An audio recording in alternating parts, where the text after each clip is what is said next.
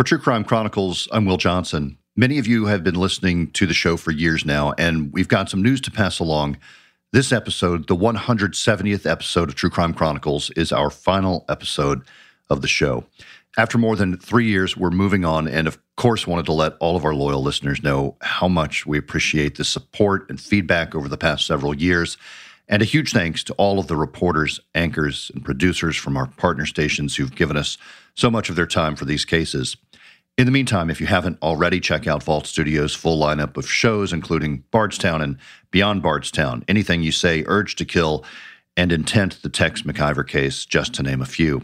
Again, for myself and Reed Redmond and everyone at Vault Studios, thank you for listening. And with that, our final episode, we go to Northwest Arkansas, along the Missouri-Arkansas border, to tell you about the case of a young mother who went missing in late October of this year.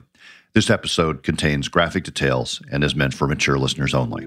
With sad news, report something. Over my career, this is one of the most horrific cases that I have been personally involved with.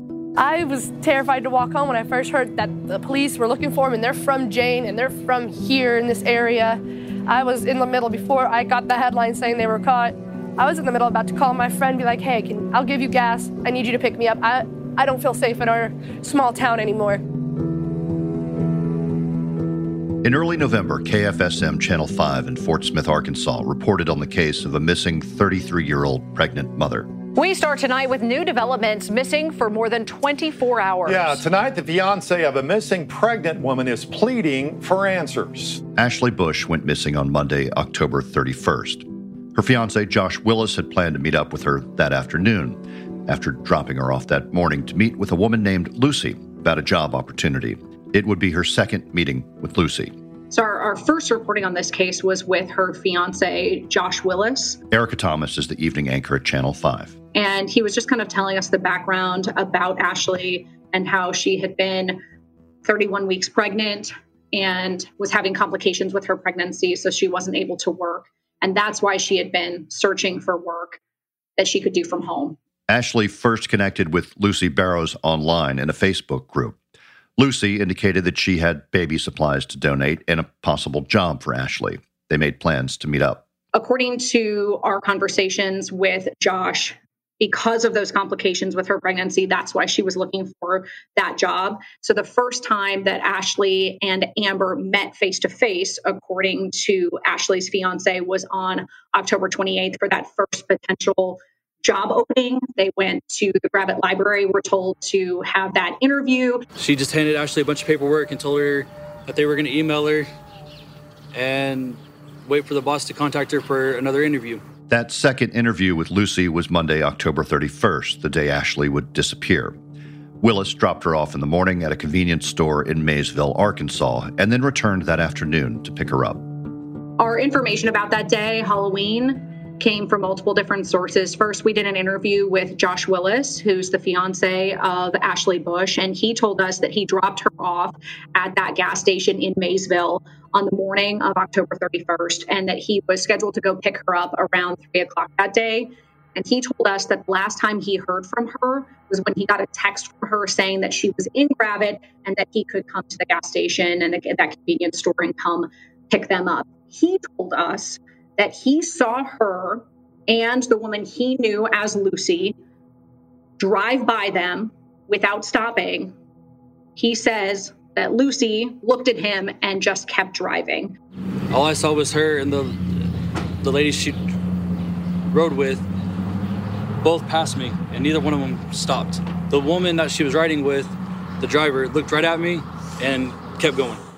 So he says he saw both Amber and Ashley in that truck before it headed north on Highway 43 out of town. And that's when he was concerned for his fiancée, because that was the last time he says he heard from her and saw her, rather. Willis was unable to catch up with the pickup truck, and he spent the day searching and trying to reach his pregnant fiancée. Right, all night long, calling her, texting her, everything, trying to get her to answer. Come to find out also today, the company that Ashley was supposed to work for doesn't even know the lady she was with. And to whoever's got her, just please let her go. We don't have much. All we've got is our family. That's all we've got. We just want her home. If you see her, please contact your local PD immediately to get her home safely for her kids to actually be able to hold her again. Investigators asked for people living in the area to check their video doorbells to see if they caught anything that may be helpful to them. They say time is of the essence in cases like this. We have had some development in this case, so we are very hopeful. But again, we still want any information that anybody does have. If they've seen her, seen the vehicle, with the sensitivity of this case, we don't want certain information, obviously, to be shared. So that's why we're just asking everybody to just please keep sending us anything that you do have. And then one of the first leads in the case turned out to be Ashley's cell phone. So according to one of the Benton County Sheriff's Office detectives, he spoke with a man who says that they saw a man throw a cell phone from the window of a vehicle on Highway 43.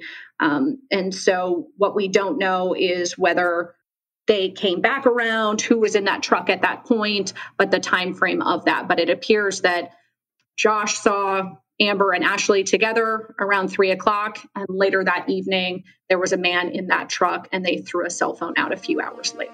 Josh Willis himself was able to help lead investigators to her phone by the side of the road. Benton County Sheriff's Office detectives were with Josh Willis on Tuesday, November 1st in the Maysville area, and that he told them that he had found Ashley's phone on the side of the highway. And so he actually rode with detectives to that location where the phone was found and was able to get them into the phone with the password. And the detectives were able to take the phone to the sheriff's office to look through it more.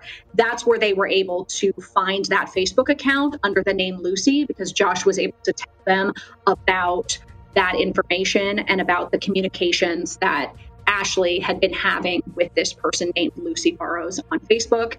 And according to the criminal complaint, it even talks about a public post on the account that said, "I have a bunch of baby items, if any moms to be need them, coming from Lucy." But at that point, Lucy Barrows was the only name they had for the woman who'd met up with Ashley and offered her a job. They kept digging, and with some help, they were able to connect the Facebook account to a woman named Amber Waterman, who lived just over the Arkansas border in Pineville, Missouri, with her husband, Jamie. According to that federal criminal complaint, the detectives with the Benton County Sheriff's Office had reached out to Facebook and were able to find out kind of that technical information and identified that IP address went back to the Waterman's home and that it was connected and registered to T-Mobile. And that IP address was assigned to Jamie Waterman. That, of course, is coming from that criminal complaint. So they were able to connect that back through data from Meta. On Tuesday, November 1st, the day after Ashley disappeared, detectives showed up at the home of Amber and Jamie Waterman. And they actually let them search the home and the truck that had matched the description of the one that Bush was last seen in, based on the information we had from prosecutors at the time. And that's when, according to our report, detectives actually asked for Amber's phone, and she told them she had lost it. She also told them that she was the only one who had access to that truck that was at the home. At that point, according to the story that we've reported, Amber told detectives that she did not know Ashley Bush.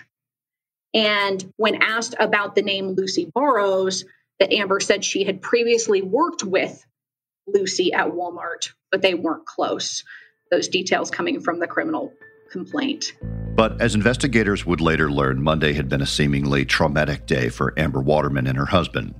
She'd called 911 saying she'd gone into labor and had delivered a stillborn child that evening. The Watermans traveled to meet an ambulance at a store in McDonald County, Missouri, where they met up with paramedics, but they were unable to revive the child. Amber refused medical treatment, and the baby was taken to a funeral home run by the McDonald County coroner, BJ Goodwin. So McDonald County coroner also owns the local funeral home.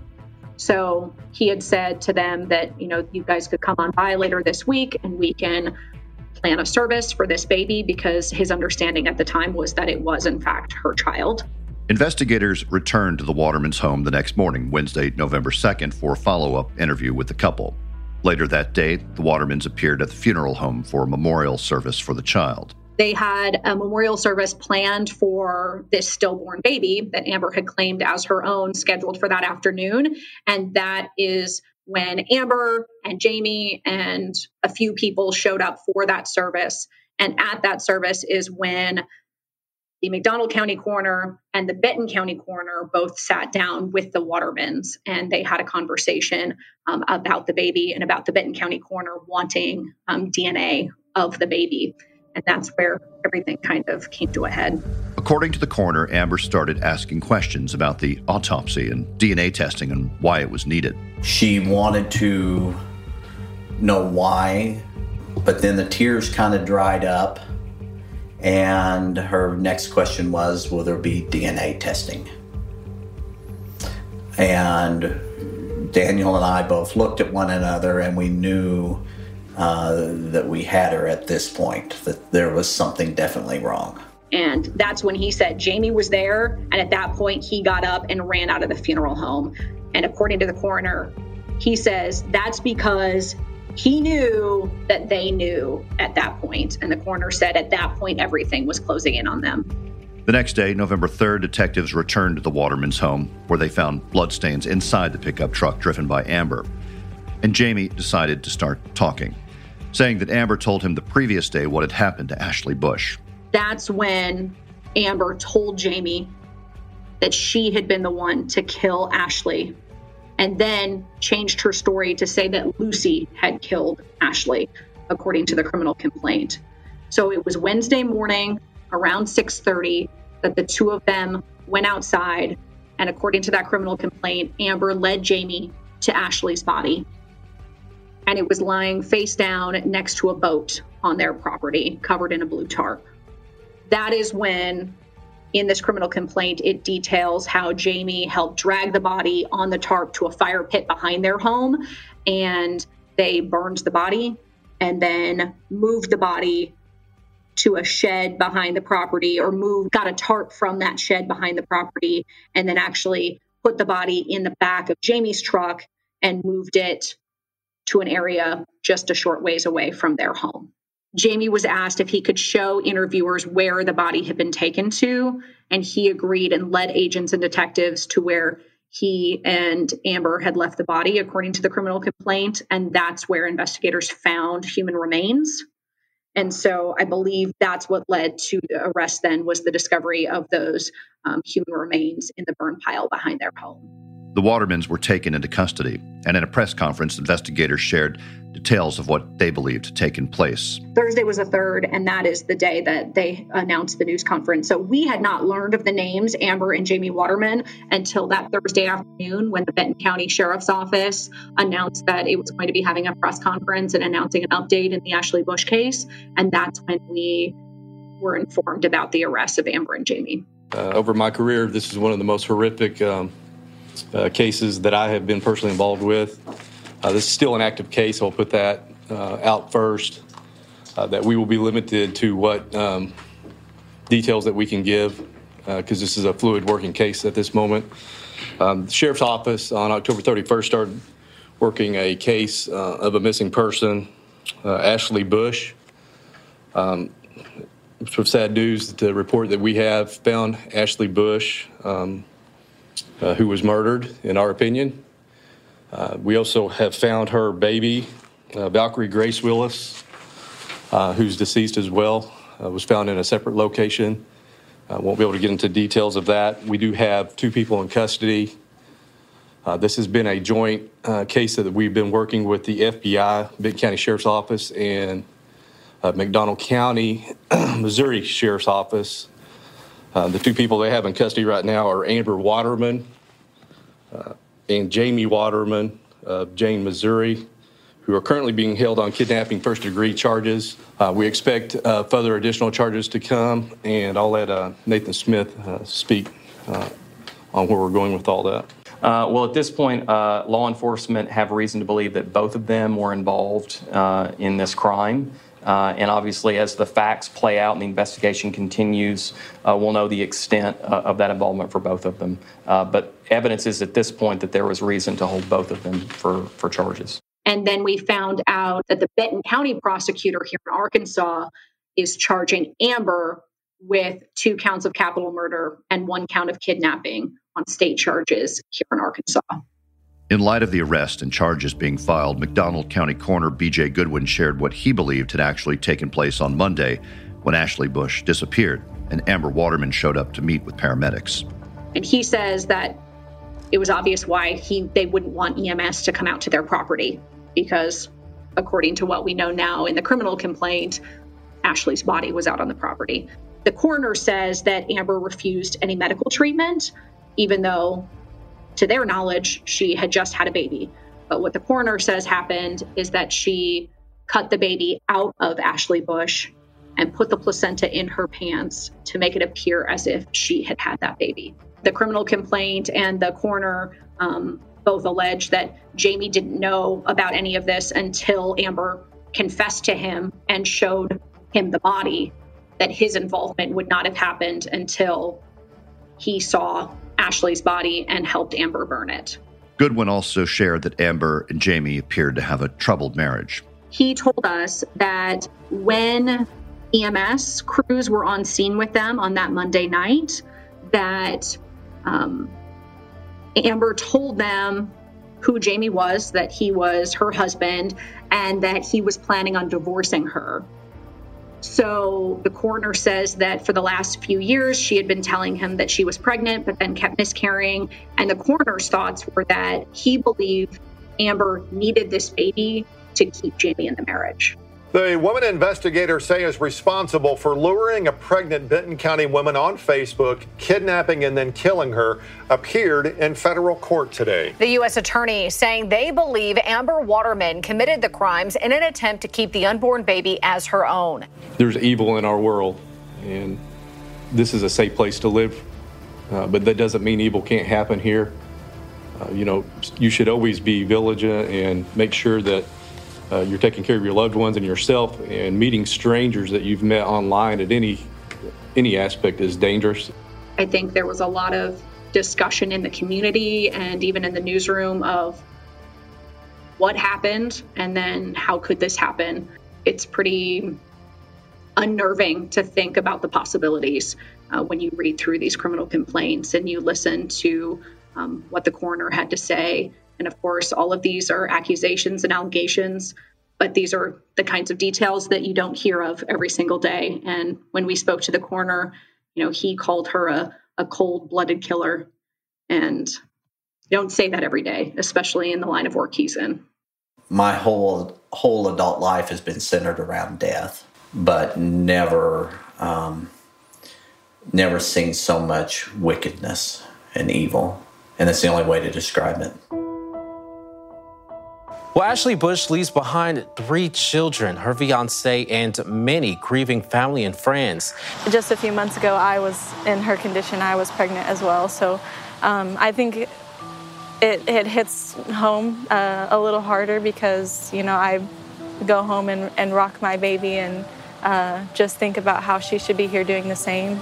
The outpour of love and support that they have received, it's what's getting them through this. And even though evil is in the midst of all of this, the love and support, the good outweighs the evil. She leaves a very kind and gentle legacy behind in her children. You can tell how doting and caring she was by the way her children behave and who they are. On November 16th, the Watermans were indicted by a federal grand jury for their alleged role in the kidnapping and murder of Ashley Bush. Amber and her husband Jamie were charged in a 2-count indictment. Amber is charged with 1 count of kidnapping resulting in death, and Jamie is charged as an accessory. The indictment alleges that Amber Waterman kidnapped Ashley Bush in order to claim her unborn baby as her own. The indictment also alleges that Jamie was an accessory because he tried to help his wife cover up the crimes. Amber Waterman is also still facing 2 counts of capital murder and 1 count of kidnapping in Benton County. They remain in federal custody.